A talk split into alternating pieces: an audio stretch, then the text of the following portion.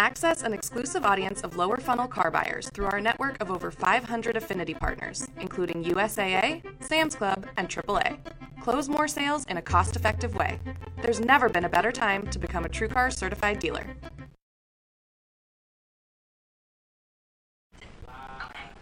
We're live. What's up? I was text messaging Cribs right to the last second. How you doing, my friend? I'm doing fantastic, man. The weather's breaking.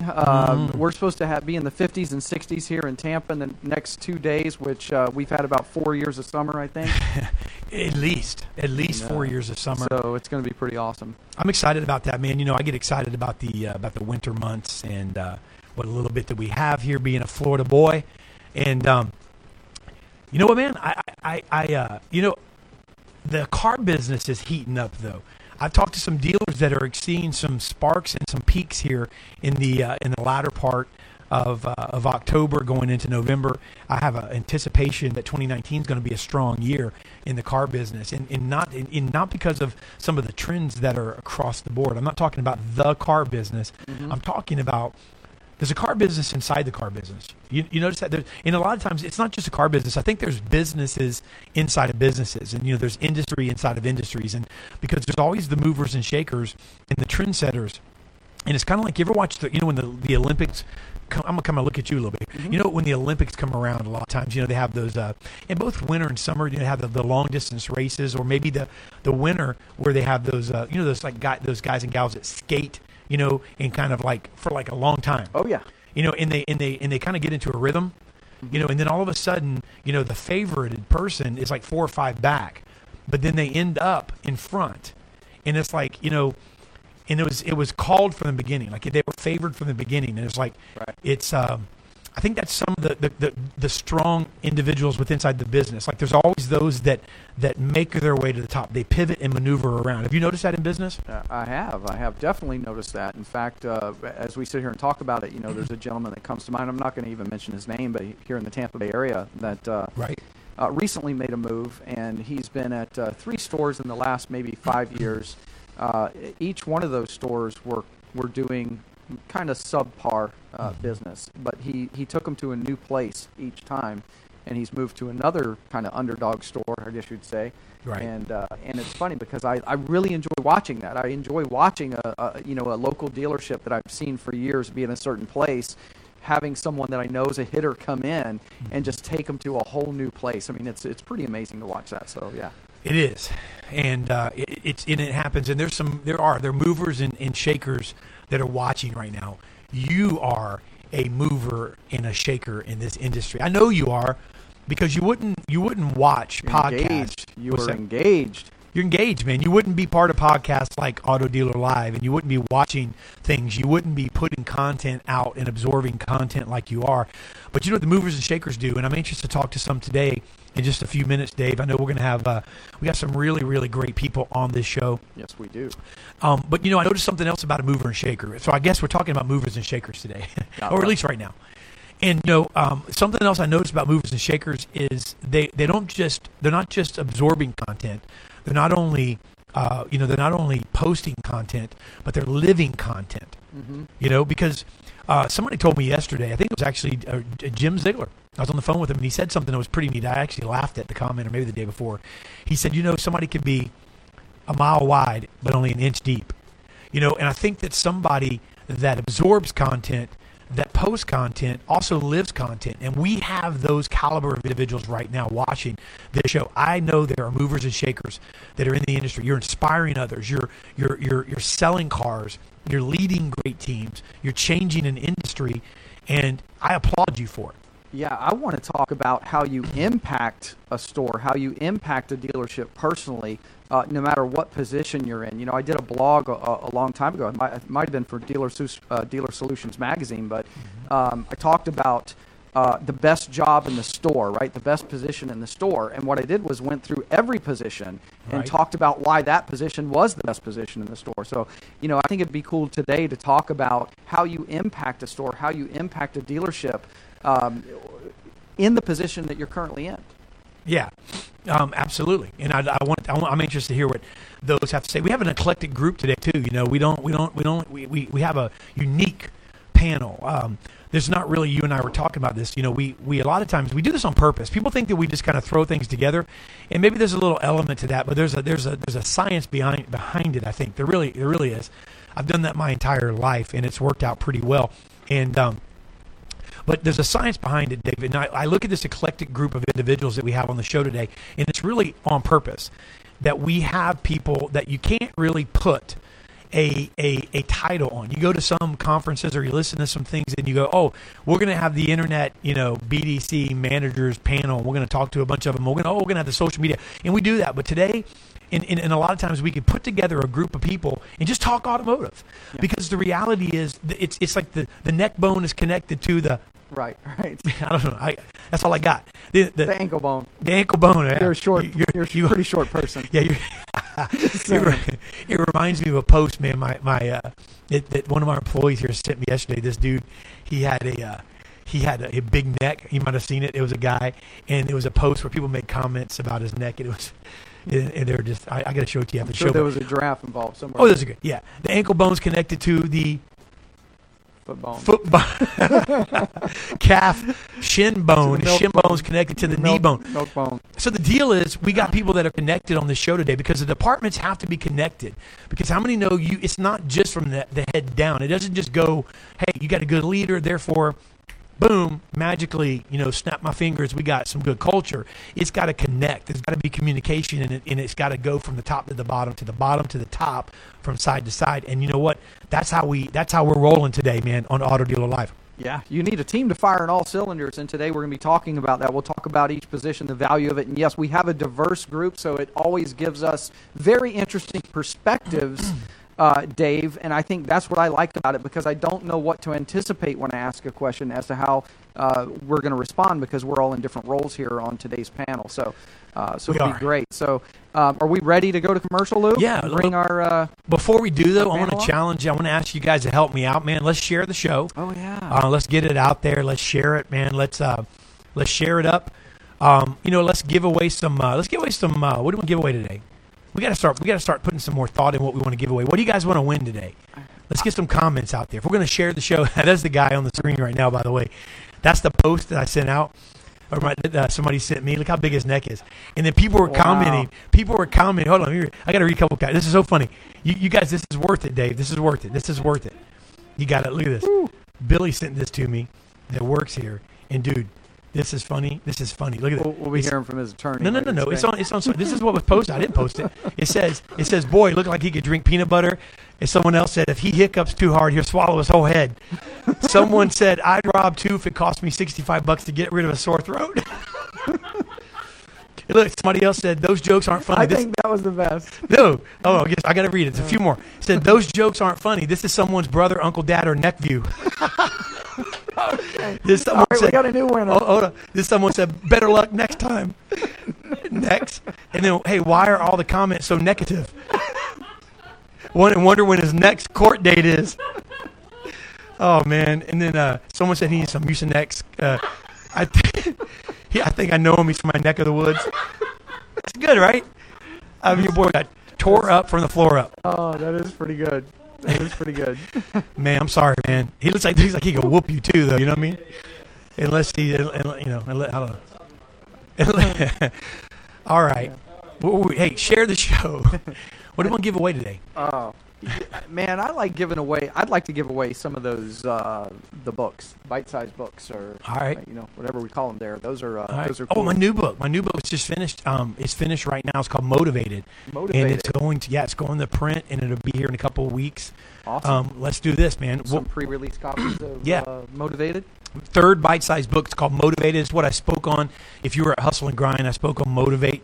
Finding your it. I promise you this is going to be the best one yet. It was just finished.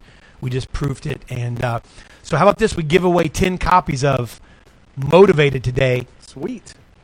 If you share the show, we're going to pull it out. Like and share the show and get your name in the hat. So, okay, well, let's go to break real quick. Lou, take us to our commercial break. We'll be right back with our amazing panel. Bill Hav, Mike Phillips, Corey Mosley, and Melissa Diaz next. Yeah.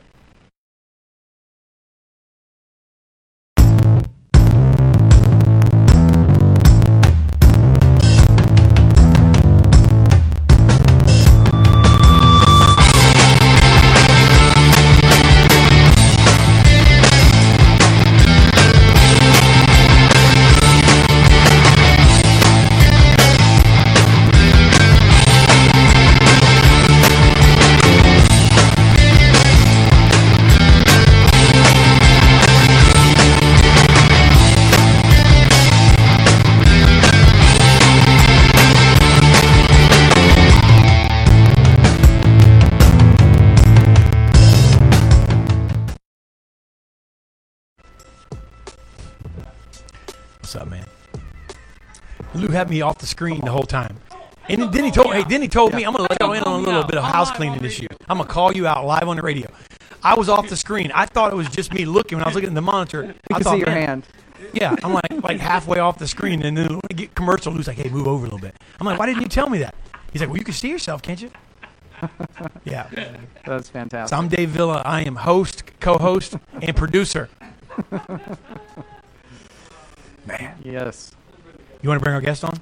Yeah, let's do it. Let's welcome to the show. We've got Bill Hav, floor manager, trusted vehicle advisor at Auto Approved. Mm-hmm. We've got Mike Phillips, digital marketing and business development executive at McCluskey Motors. We've got Corey Mosley, founder of Fearless Entrepreneurship Society and Mosley Strategy Group. We've got Melissa, the Chevy Gal Diaz, regional event coordinator at Hillcology Automotive Sales and Marketing Training. Gentlemen and lady, please welcome to the show. Say hello. Hey, hey. Hey, hey, what's up, guys? Hey, hey, guys. There we go. I love it. All at the same time. That's how we plan it. So there we go. Hey, yeah, welcome everyone to the show. We're actually holding hands. Yeah, right? I wish we could figure that out. Hey, let's go real quick. Let's go first to Corey Mosley. Moneybags. Yeah. Come on now. Moneybags. Oh, no. Please don't start that. Yeah, we're going to have dollar bills floating across the screen in a second, Corey. So here's the thing, it's been a while, Corey. You know what? Wow, one of the most respected gentlemen in the auto industry and beyond is Corey Mosley. And Corey, today we're really talking about how to embrace the value of your position in a dealership and really how to impact the dealership. And I know, Corey, as a trainer and motivator that you are, talk about how important it is to, sometimes we have our eye on the next level, but really embracing and how individually we can impact a store no matter what position we're in. So good to be back also, although I've been trying to retire that moniker you started. No one has whispered that in a long time since I came. So thanks for bringing that back. But I think it's good to be back. Thanks for having me on. And I would say a couple things to that. Number one, I want to give credit to Robin Sharma because this is his kind of term, but it's very good for the point today. And he talks about the idea of leading without title. Right? The idea that we don't have to hold the title. And it's super interesting because in our business, I've literally been in meetings where we have a debate about the person's title being wrong on a website. I'm the sales director and not just sales manager. Somebody needs to get that updated immediately. So there is this ecosystem. David, you talked about business inside of a business, right? Inside of the car business, there is this ecosystem where having the title or what your title is determines what impact that you can have. And certainly that shouldn't be the case, especially for people who want to go in a different direction or want to grow inside of their position. Frankly, I'm 20 years in this business, and I would never even be in a position to be introduced, as a core part of the business or as an important part of our industry if I had not gone in a direction, which at that time was the internet and the BDC departments. If I didn't take on that task that nobody wanted at the time I was selling cars, nobody wanted to deal with the internet. If I didn't go in that direction or not worry about my title or what's going to happen if I do this, if I didn't take the approach of this is an area that our dealer, our owner wants to invest in and make important, so I'm going to go do the best I can with it. If I hadn't had that attitude, then I certainly wouldn't be positioned today to influence anybody, motivate anybody, activate anybody, or anything. So I think it becomes a huge mindset perspective on what you're trying to accomplish inside of the dealership, whatever your role is, and not just from the standpoint of the kind of lines that we say, dress for the job you want, not the job you have. All that stuff is cool, but the truth is that attitude that you take that believes wherever you are today doesn't have to be where you are tomorrow. And if that's the attitude that we're taking in the mindset, then I think anything's truly possible. And that's a responsibility of our leaders to continue to develop their people in that direction. Yeah, well said, Corey. I love organic conversation, and I think that when you get people that we have on the show, Dave, you and I, together, we could have a dialogue that happens organically and spontaneously. So this is what's happening right now. So I'm going to take it a direction, I feel, Corey, based on this dialogue that we've had. And so I hear leadership.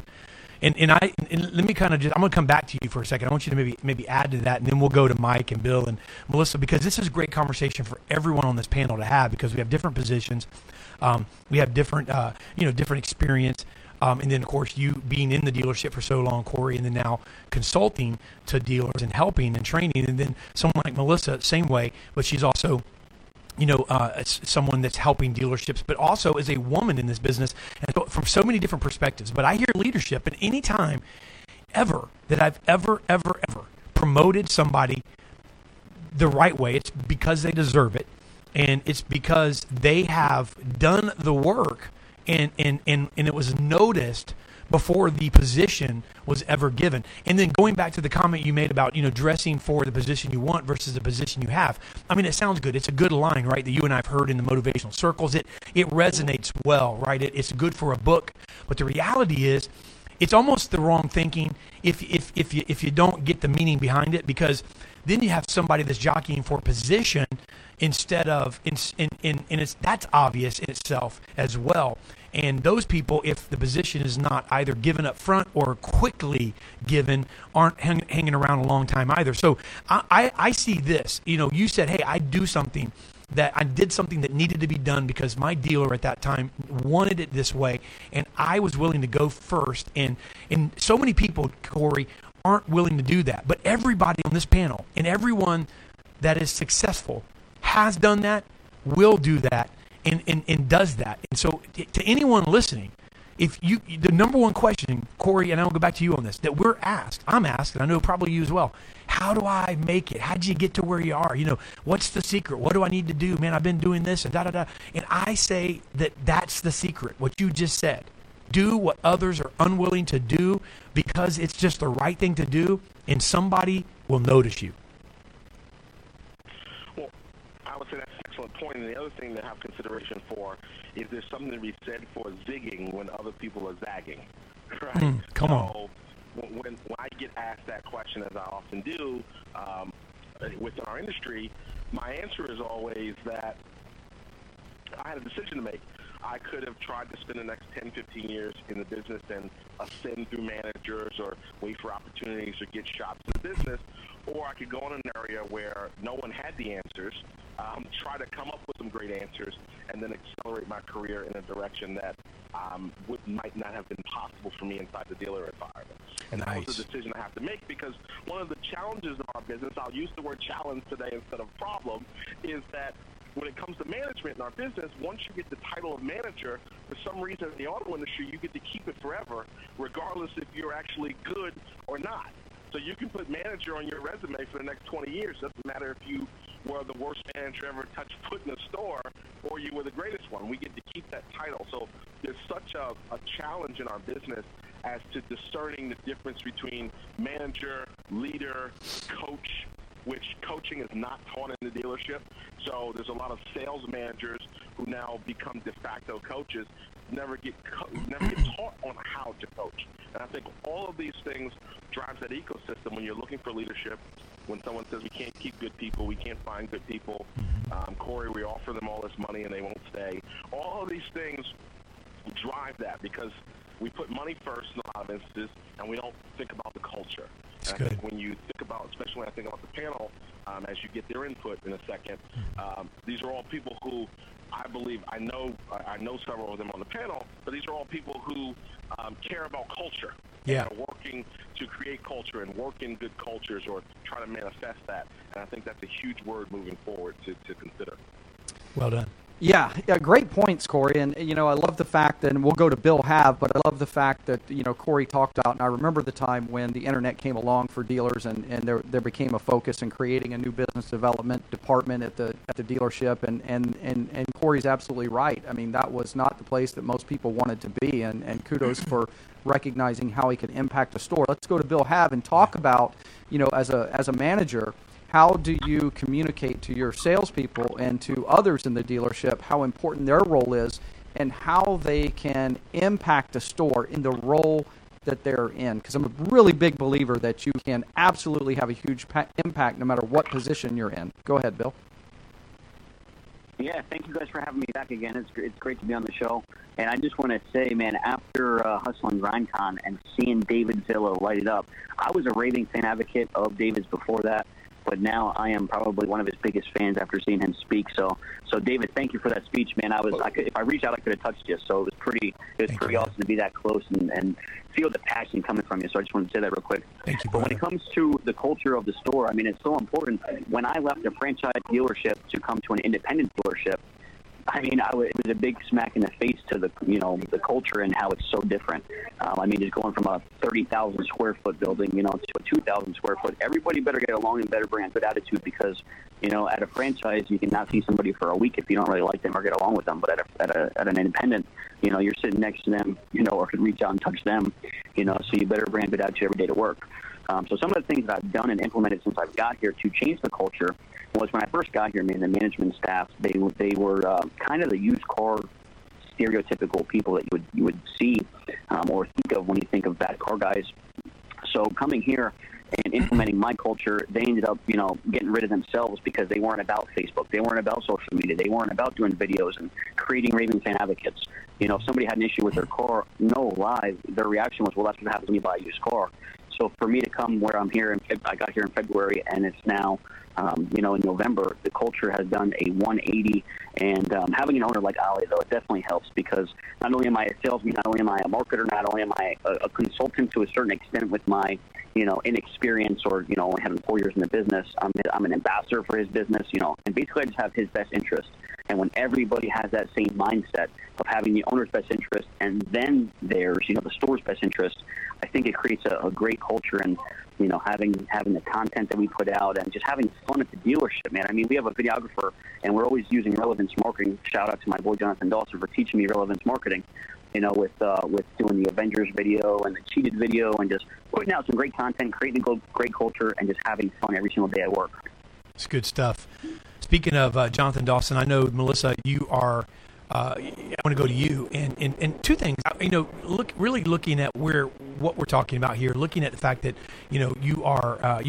you are not only helping dealers on the vendor side now, but, even in your days on the retail side, being a female in the business, a very successful person in this business that happens to be a female. I want to kind of go to you and ask you, what's your take on the special people, male, female, old, young, millennial, non? It doesn't really matter. There's some in every category that are special. They have the it factor. Why do you think that there are some that are willing to, and then others that maybe go home and say, man, I need to make some more money, or I need to make another sale, or I need to do this, but they're just really not willing? And have you ever thought about the reasons behind this? And I know we're kind of getting deep a little bit here, but what are I want you to maybe weigh in on it, and maybe even as you go into some stores and you consult and you set up events, what is your take on some of the reasons more people are unwilling to do what is necessary, right, to make a change for the positive in their career? Melissa, we'll go to you on that. Sure. So I think a few different things. Number one, and something that I live by, is if this is not your passion, if this is not what you are wanting to do, you're never going to really go 100% or 120% of it. You're going to sit there and you're going to just kind of half play to it.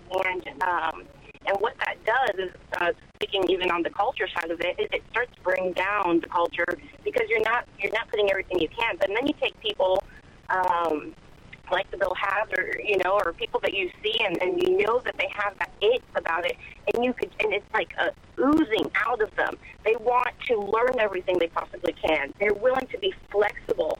They're innovative. They're genuine. And that's, I think, the genuineness of it, just the want to make a change in their lives, to make a change in the industry, in the culture at their stores. that is what sets somebody apart. And when I walk into stores, I know when I speak to people, the way that they carry themselves, the things that they've done, the excitement that they have when it comes to being open to training on unique techniques. As much like Bill, I was saying, there's a lot of stores that I walk into that they are, still very unfamiliar with a lot of the newer techniques and using Facebook and doing Facebook Live, let's say, from a customer's profile, to get referrals, and they kind of get scared or nervous. But the ones that even get scared and nervous, but they have a genuine passion, those are the ones that will do it, and those are the ones that you see just really grow and build up the success ladder a lot quicker than others. Thank you. Hey, Dave, let me ask you a question. Yeah. I know you're going to go to Mike or what have you, but, do you think that it's, I was just thinking when Melissa was commenting on that, you have somebody that's a rock star, Bill Half, for instance. Bill Half is probably ruffled the feathers, not inadvertently ruffled the feathers of many of GSMs, or sales managers that were old thinkers, that maybe were intimidated by him. And I want to kind of speak to that for a minute. In this industry, an owner, sometimes has to, we used to call it the sacred cow, has to maybe sacrifice the sacred cow in some capacity if there's to be a change. Meaning if someone like a Bill comes in to a store where the owner says, okay, I'm interviewing you, I'm hiring you, I want to make a change. But then there's somebody that's there that's intimidated by this energy and this attraction that Bill's bringing, because he's magnetic, right? I mean, don't you think that that's still is an issue that maybe some owners are, even if they're unaware, but even if they are aware, they're maybe unwilling to deal with? Well, I think so. It's not an easy thing to deal with as an owner. Why do you think? I mean, is it because I think when you've had an employee around, or a successful employee that's been around for years, even if they start to sort of fade in their production, or they're, not staying current and they can ultimately, unfortunately, become a cancer or cost a dealer money. And I'd like to know, are they really a successful employee though, or has it played out? It's probably in what the scenario you're describing. I've seen before, and yes, it's played out at one time, and it goes back to loyalty, and it's not easy to pull the trigger when you're in that situation as an owner. But I think when success is never easy, is it? Yeah, no, it's never easy, right? Part of being a leader, you have to make those decisions sometimes. And yeah, absolutely. And I'm a big believer in keeping the the engine rolling, full steam ahead. So whatever that takes, not to be ruthless, but have a great culture, but keep that steam engine going. So let's go to Mike on that. And one of the things that I'll say, because you kind of asked Melissa a little bit in this direction, and Bill kind of brought it up when he talked about having, coming to work and having the owner's best interest at heart over yours. And I think that's kind of a big deal. I think that says a lot about a person's character. And, I used to always say it's the salesperson that's walking across the lot and sees a piece of garbage and reaches over and picks it up, or someone that comes in for, a part, doesn't point them down the hall to the parts department, but actually physically walks them down and introduces them to the parts department. That's the person that typically winds up in leadership. But let's go to Mike. And Mike, you've heard a lot already. Why don't you weigh in for a moment? I'm taking notes, man. I love this topic. This is like the best thing ever. You guys said, hey, we're going to talk about automotive-y stuff, and it's really automotive leadership. And first off, thank you guys for having me back on the show. Been on once or twice, and I think it's awesome. You guys have such a great show that gives back to our whole community. But one of the things is I'm listening, and you're saying, okay, about the other people and the existing leadership and the dealer principals and the people that have come up over a lengthy time in the automotive industry. One of the things that I think people like Bill Half has it, not the car, but I'll use your tagline, Bill, is I think that somebody like him knows how to make other people bigger than himself so that he can manage the ecosystem, not the ecosystem, but the ecosystem that takes place in the dealership. Because like you said earlier, I think it was Corey when he started, he says, well, once you get the manager title, then you're always a manager, right? It's like winning an Oscar. Like, oh, hey, I was a manager, so I've got this. And I'm actually, I know you guys can't see me. I asked Lou to go on camera because I could pretend I was holding the Oscar right now. But once you get that title, it's like you are constantly, well, you're forever a manager. It's like once you've won an Oscar, well, you're an Oscar winner, right? Yeah. And so I think one of the big things is you end up with people that have that mentality in the dealership, and then you end up with people like the Bill Halves, or the, I saw Sean Hayes go through here on the sidebar, and so many other people that are saying, hey, look, it's not about being quote-unquote disruptive. It's that they're making other people larger than themselves so that they make that person's goals important to them, they make that person's goals big to them, and then what happens is all they do is they do what they do best. We're all salespeople, right? They sell that other person on how they can accomplish things that they, the Bill Halves of the industry and the like, want to get done. Yeah, very well said. First of all, man, thanks for coming on, Mike, and great point. And this is a great topic. It's leadership. You know, a couple of comments, and I'll go back to Corey on this. We got some comments that have come in, and maybe Lou can get ready to scroll up. I'm going to read one, Lou, right where it is there. Ivan Velasquez. Ivan's he said something I think rings very true, Corey, but he said being a disrupt. We're talking about management, like someone like Bill that comes in, you know, it's dynamic, but even he said a disruptive sales rep can sometimes intimidate managers. Absolutely. And Corey, I want you to kind of put that in your back pocket for a second, and then, you know, maybe we could discuss why in the world. Like, I mean, is it? Well, let's just stop there for a second before we read any more comments, Corey. I mean, okay, so you're a manager, and you're paid. Most managers, right, are paid somewhat on the bottom line. You're paid on production. You know, hey, listen, we got to hit these numbers. You know, what have you? That's part of your pay plan.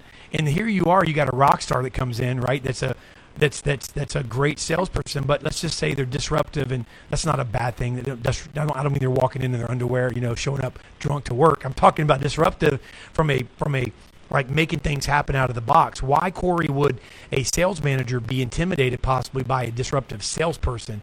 Why does that exist? I mean, is it a fear of job to take their job over? They're going to outshine them. Why do you think, Corey?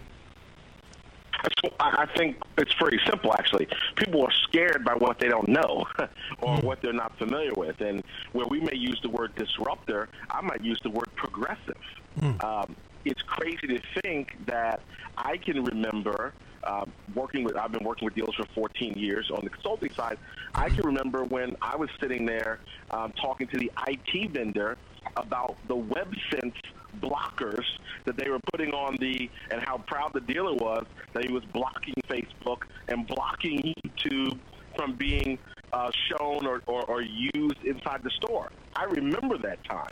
So to fast forward and now be in an environment where we have a Bill, where we have a Kenny Landrum, we have an Elise, or these people that have come out and really leveraged social media to the benefit, it's pretty significant. But what that does is it takes the quote-unquote old guard, and I don't say old by age because I know 66-year-old general managers who are crushing it on social media, but old guard by way of mentality that then goes, I don't know what this is. I don't know what's going to happen. What if Bill replaces me one day, which Bill is probably already, just using him as the example on the show today, but Bill has already replaced some sales manager that wasn't getting it done or wasn't progressive-minded or progressive thinking. And a quote I often carry around with in my presentations is those who hate change will hate irrelevance a lot more. That's good. Yeah, I like that. Come on, man. That's good stuff. So I want to take a little bit of a curveball here, Dave. Man. Just have a little bit of fun for a moment, and I want to ask each of the panelists, and it doesn't have to be the position you're in. It doesn't even have to be the position you aspire to be in, and I don't even think that applies with this group anyway. But the bottom line is, I want to know from each and every one of you, what is your favorite position in a dealership on the front end of a store, and why? So we'll go to Bill Hav. I'll put the pressure on you to answer that first. But what do you think would be your favorite position and why? And again, doesn't have to be a job that you necessarily want, but just let's talk about that for a moment. Yeah, no, there's no pressure at all, brother, because, I mean, my favorite position is being the top sales guy on the floor at the dealership. You know, so my position is I'm a floor manager because I didn't accept the sales manager position because my favorite position is being the top sales guy, the top producer. And, you know, I like being the face of a dealership. So if I sat behind a desk testing deals all day, I couldn't still do what I do and create the content I do and give away cars like I do and raise money and, you know, do dashboard diaries anymore, or do the referral checks with the hashtag if you're broke, it ain't my fault. You know, people think of Auto Approved and they think of Bill Half. So that's my favorite position by far in the dealership, man. You know what? That's exactly why I wanted to ask this question, because that's what we were talking about, how you can impact a store no matter what the position, and how every position in the dealership can be the best position for a particular person. So at that moment, let's go to Mike Phillips. Mike, what do you think, man? What's the best? What's your favorite position in the store, and why? My favorite position in the store is by far either – some would call it floor manager, some would call it closer. I think it's that middle management position that so many stores have, or is viewed as a quote-unquote middle management position that so many stores have, because you can manage and spend time making an impact with customers. You can spend time impacting the sales. Like, you have a real impact with salespeople if you take it seriously and you have the opportunity to train with them and grow them, and the goal is to get them to that position. You can manage up because your store managers in most cases are looking to you to bridge the gap between that person and the sales team, that person and the customer. That's perfectly said. Yeah, so that's my favorite position for sure. That's awesome. That's well awesome. Well said, man. That's perfect. Yeah, let's go to Melissa. Melissa, what's yours? So basically the same one. I believe a unique thing is, even as, for instance, a BDC manager, a lot of times you're working with people who didn't quite know that they wanted to get into the automotive industry, and you're able to show them how this industry can make an impact on their lives, how it can change them. And how much opportunity they have. In the past, when I worked with agents, I found that they didn't necessarily believe in themselves the way they should have, or understand our industry. And just being able to impact people in that way has always been something that really meant a lot to me. Yeah, those are all great comments. And I think, Dave, for me, I kind of saved Corey for the last, because I think I'm most intrigued as to how he's going to respond. I don't know why, but let's go, Corey. What's the favorite position in the store and why? Dealer principal. Come on, Corey wants. Corey says I'm willing to start at the top. Dealer principal is the favorite position because that's where ultimately every decision gets made. That's where the checks get signed. That's where business gets authorized. That's where that's the deal. So any influence, there's no influence greater than the decider, the ultimate. I find this interesting because it's an interesting question, but there's no greater decider than someone who can end the conversation with, "It's my name on the building." And there's nothing more powerful than that to me. And everything that typically everyone is able to do, they're able to do because the decider is bought in on that idea. So Bill, what's one of the first things Bill said when he talked about everything he's been able to do at Auto Approved? It's he's got a super supportive owner, right? Mm-hmm. Everything that people are able to do. Mike Phillips was on the call, right? Mike is doing some great things outside of automotive, some great things with leadership. If he had an owner that was like, "Dude, just do your job only. I don't want to see you out here on social media and all this other stuff," he would not be able to grow and develop himself. So yeah. That at the end of the day is really the key, because any progressive idea, any progressive action, anything that needs to get done, any future looking ahead, all comes from the decider. Yeah, absolutely. I love it. And so Cribs threw a curveball, so I'm going to throw one in and kind of along the same topic there, but I want to ask this. We do this here. So I want to throw out, what would happen, and maybe there's some dealerships, maybe you guys are doing this word collaboration, right? Writing books in the last year and a half, like we have here, I've really gotten to know that word a lot. I have a lot of our employees. I gravitate to sales and marketing by nature as a CEO, but there's areas that I kind of stick around, and I'm sure you guys feel the same way in whatever areas, whether those are the same or different. But there's the opportunity for me to collaborate with individuals, and I used to not do this. I was somebody that basically ran it from the top down years ago. Over a decade ago, I stopped, and it was my way or the highway. And a lot of times it was the highway, and it wasn't like me saying go. It was they left. Today we have a very collaborative environment. I love that. I want to say, what would a dealership do if they had a collaboration, but not just with a group of sales managers, like not just sales managers getting into a room, right? Like lathering each other up, talking about the same thing, but having someone in the room that might disagree with you. You know, for instance, you get in the room with a group of people that, hey, when we're in this room, the gloves are off. You're able to disagree. When we leave, there's going to be a decision, right? There has to be a head. There has to be a decision, Corey, going back to the dealer, going back to the person. But we'll go in this room. We're able to disagree with one another. You're able to tell me I suck. Hey, listen, that just doesn't make any sense. I don't recommend it. Which, by the way, it took me a while to not get mad at that. But I've given people permission to do that. And so my question is, what would happen if a dealership did that? What would happen if we collaborated that way?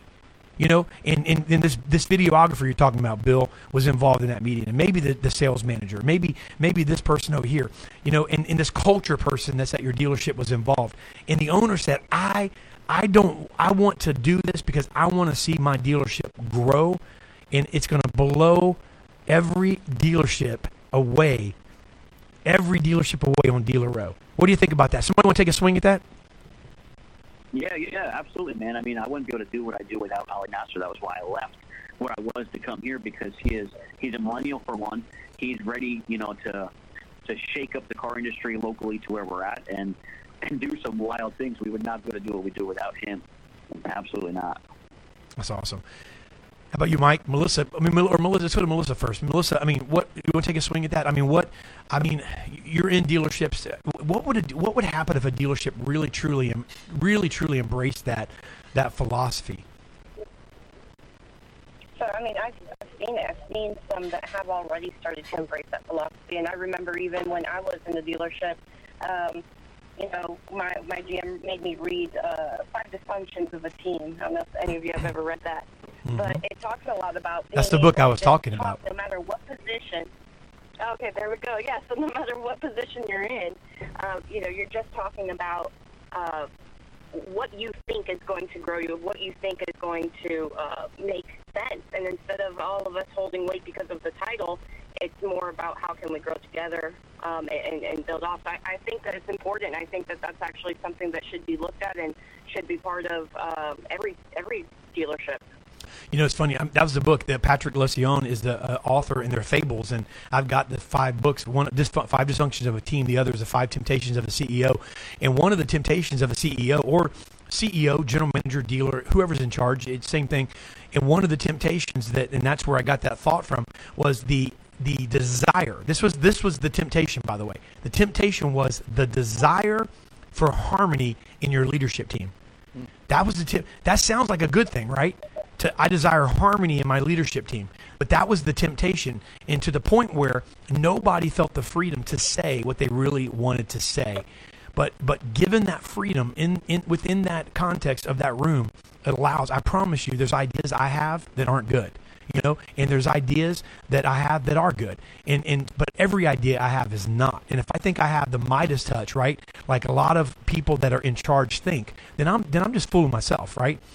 Everything I touch doesn't turn to gold. But when you have a team around you, we're stronger together. And I believe that was in the words of Kelly Clarkson. But no, that was what doesn't kill you makes you stronger. But anyway, But either way, you know, Kelly's husband there, right. Blake Clarkson. Yeah, Blake and Amanda, or right. Miranda. Okay, so we'll go back to. I want to go back to Corey for just a second, because you know, one of the things that I see that's very refreshing after being involved in the auto industry for so long is that, you know, we're seeing in leadership sort of a passing away of the leaders who just come in and shout the orders, and you know, it's my way or the highway, like Dave mentioned before, especially in dealerships. I think this is a big deal. I think we're more educated than ever, and now we're seeing leadership that actually, you know, is trying to make an impact on not only culture, but they understand there's value in an employee, and we're seeing them invest in self-development of their employees. Corey, you're involved with many dealers. Are you seeing more of that? And you know, what does that look like? How do you feel about it, the change? Honestly, I wish the great answer would be to say yes, but I'm not sure that that's the case. I mean, first off, let me say, typically my typical phone call is not, hey, Corey, everything's great. We're burning on all cylinders. Our team's fantastic. Our culture's great. We're selling a lot of cars. We're doing everything right online. Can you come in and help us? So that's not the typical call. So it is generally the reverse. I will say that my message is, right, coaching and development. My message is mentorship, not management. The thing that we find, I've talked about this for an ADA, is 89% of people within this survey ecosystem of employees on a general scale, not automotive specific, but on a general scale, when it came to the topic of coaching, 89% gave feedback that they were coaching in the workplace, but when asked, are they getting coached properly in their opinion, they determined that only 32% actually knew how to coach. So it goes back to one of my fundamental points when we open, is that this idea of management becomes great. Who was good with the pencil? Who could work the Sharpie the best? Now today, who can work the e-desk or spit out the quotes in the computer? Who can TO the best in terms of that management structure? I would certainly love to see more people going that direction, and it's happening, but my perspective on what I deal with on a day-to-day basis is not really the CRM or the other things. It's the human capital and how we kind of approach that. When you think about the training side, let's talk about that for 1 second as it relates to leadership. How is it that you've got all your salespeople in your training, but your managers are too busy to participate? How does that work? Yeah. Right? Guy comes up to me the other day in a store, it's like, oh, you know, I'm on your online program. It's really helping me. I'm using this word track. I'm using that. Thank you so much. I'm new to business. Great. Fantastic. I appreciate that. I look over to his manager, and his manager's got no clue what the guy's talking about because his manager's not getting the information. Mm-hmm. Yeah, I mean, Dave and I were in a dealership a couple months ago where that happened. Remember, Dave, the second day, first day, one manager was two teams and two managers. One manager was in there the next day. The other manager, she just sent her people in there and had no part of it. And right. Fistings from the head down. So when I sat down, and the main person that brought us in, which was more of a fixed operations person, asked my assessment on it. And then I told him, I don't believe that manager is there anymore. So I believe, that that's just imperative. Corey, thank you for being on too. Before we go, I'm going to give us, I know that you serve dealerships and the companies in general. So let our audience know, man, first of all, man, welcome back. I know you were on often back in the day. I know you're extremely busy now. We want to thank you for coming back on. I'd love to have you on more often. It's really good catching up with you. What a wealth of knowledge. But can you let our listeners know how they can reach out to you if they need more information, if they'd like some help?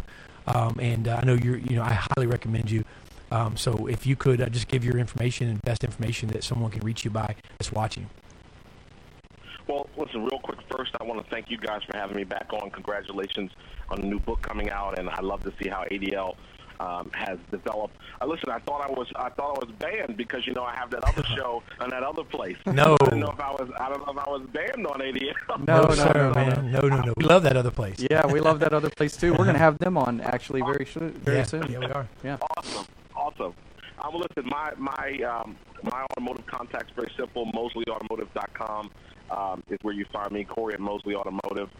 We've got a ton of free content on there. We got anybody who knows me that's on here knows I do just about anything I can to help our industry. So they can reach me there, and social media is pretty much Corey Mosley, except Instagram, where there's a lovely lady who has my name by marriage that is blonde and doesn't look anything like me. I'm official Corey Mosley on Instagram. Thanks. Awesome, man. Well, thank you. Thank you so much, Corey. Thank you so much. And let's go to Mike Phillips for your closing remarks, Mike. And then, when you're finished with your closing remarks, I know you're at a dealership, but also you do a podcast. I'm going to be on this podcast coming up here next week, man. I look forward to that. And I've been looking forward to that for a while. And, Mike, so do this, man. Give us your closing remarks. Let everybody know what you got going on in case they want to follow you and check out your content. Absolutely. Thank you, guys. Again, thank you for having me on the show. I'm just concerned that Cribs is able to breathe again. He was really struggling there a minute ago. I don't know what got into him.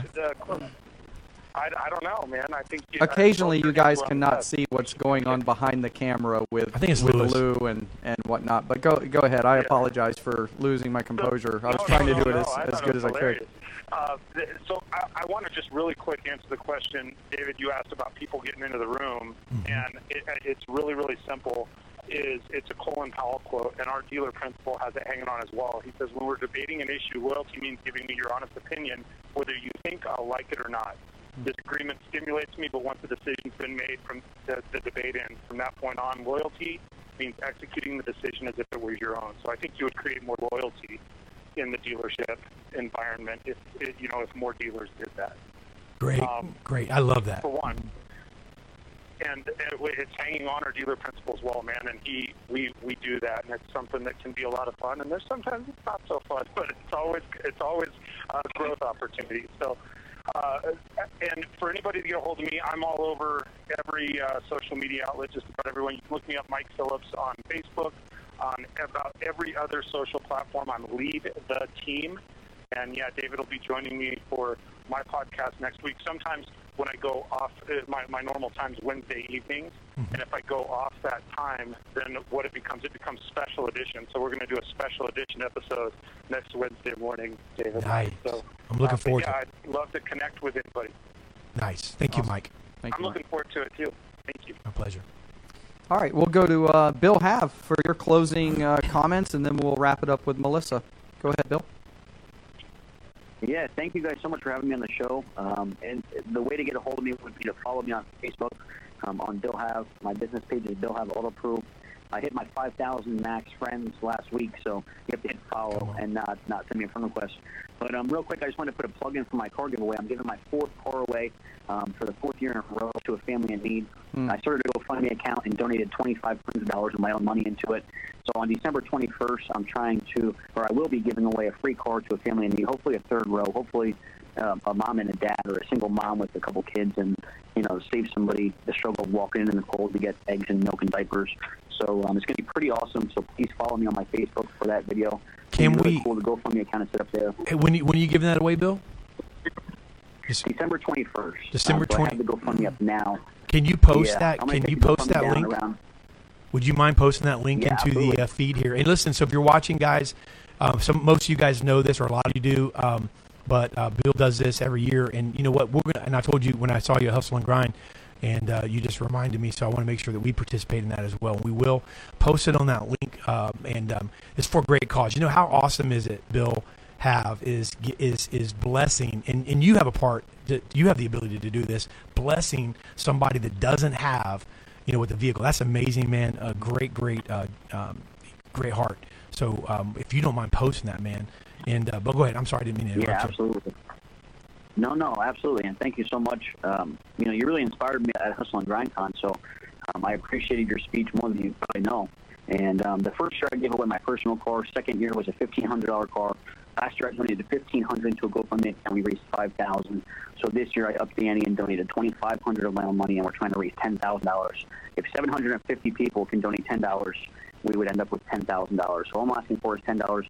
Obviously, you can donate more, but if every dollar helps. If you donated $2, I'd be happy. So thank you guys for having me on. Thank you for letting me, promote that, and I appreciate you guys. Yeah, appreciate you, man. Thank you, Bill.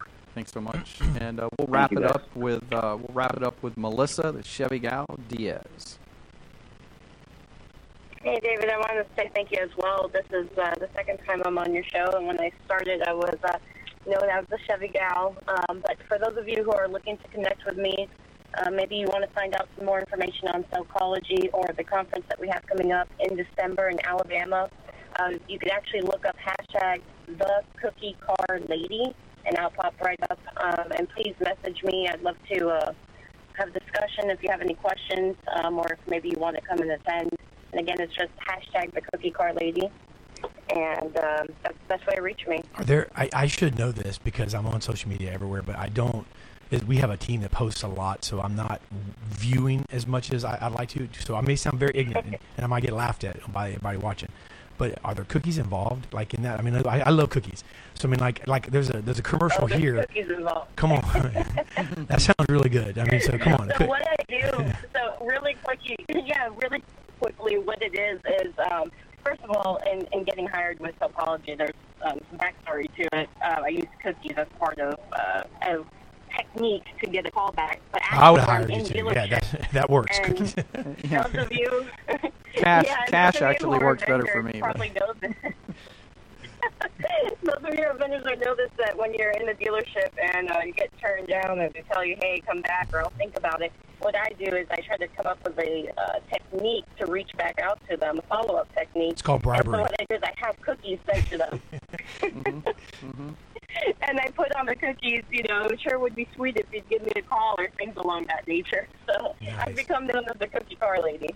That is so cool. That is so cool. Well, if you're baking some cookies, the next batch, man, that would be, you know what, hey, I will post them. I'll post myself eating them if you send some cookies here. Because Corey's going to send us some chocolate-covered pecans, too. Oh, man. Remember that? Hey, Corey, you remember that, Corey? Way back. Back in the day. No, Corey. Not way back. PecanJax.com. We're still rolling, baby. Still rolling. Come on, go. That's what I'm talking about. Man, now you guys are making me hungry. Our Florida stores in Santa Rosa. You still got it. So what is it again? That's awesome. We need to get it posted on the link here as well. Heck yeah, man. Because I've had them. I ordered and they're amazing. You brought them in that. Yeah, heck yeah. We had to hide them from our sales guys. All right, cookies. I'll get you boys some. I'll get some down. Come on, man. Thank you. Thank you. I will take the cookies and the pecans. We will post our team eating them. And we got some of our guys here are like offensive lineman sized guys, right? So we will. And yes, sir. He's like a small one compared to some of the guys we have here. So. Hey, Corey has to partner. I have to make some pecan cookies. There you go. There you go. Well, hey, thank you so much, Bill Hab, Mike Phillips, Corey, Melissa. And Melissa, how does someone reach out again? I don't know if I think I'm going to cut you off talking about cookies, but did you give the website? Sure. Sure, it's hillcology.com or just look up on Facebook, #thecookiecardlady. All right, perfect. Send me a message. Awesome. Hey, thank you so much for joining us. It's been a great conversation, great topics, and you guys are amazing. So I hope you guys have a great Thursday and a great weekend. Thank you. All right, thank you. Thank you. So, Dave, it's time to pick a winner. 10 winners, which it looks like it might be a lot of people in here.